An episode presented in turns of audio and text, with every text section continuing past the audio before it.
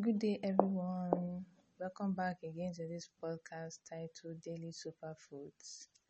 We shall be talking about how superfood can be a basis for a sound, healthy, nutritious solution to curing many of ailments, diseases, and dysfunctions in our body.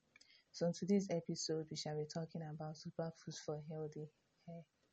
This episode is really important to me because I have always like try to maintain a healthy hair.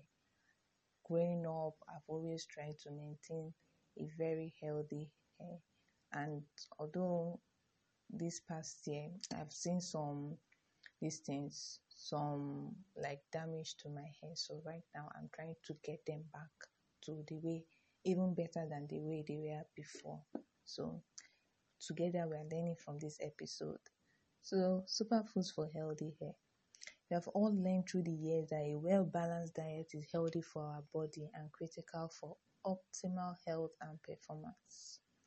Our hair is no different, a mixture of protein, complex carbohydrates, vitamins, minerals, and iron are all required for healthy, strong hair.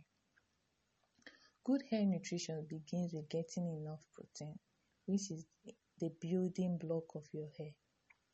Then you need complex carbohydrates to help assemble the proteins for hair growth.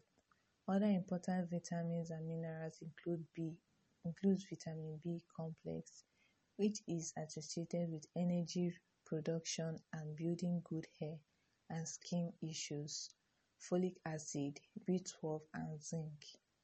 Hair follicles can have low energy levels just like we do. Therefore, it's very important that you eat a high protein meal at the start of each day. Consider the following food choices for breakfast and the other daily meals in order to give your hair the healthiest opportunity to grow and thrive. If you don't have high cholesterol, try eating red meat twice per week. It has the protein your hair needs, but also is full of B vitamins, iron, and zinc, which are all important for a healthy hair. Bacon is another great choice as it's also full of B vitamins, zinc and protein. But since it's also it's also high calorie, it also has high calories. It's not the best choice if you are trying to lose weight. Eggs and egg whites are another great protein option, especially for vegetarians or those who cannot eat red meat or bacon due to dietary restrictions. Salmon is another great protein choice and works greatly for breakfast, lunch, or dinner. You'll find it also full of B vitamins, including B12 and other vitamins and minerals.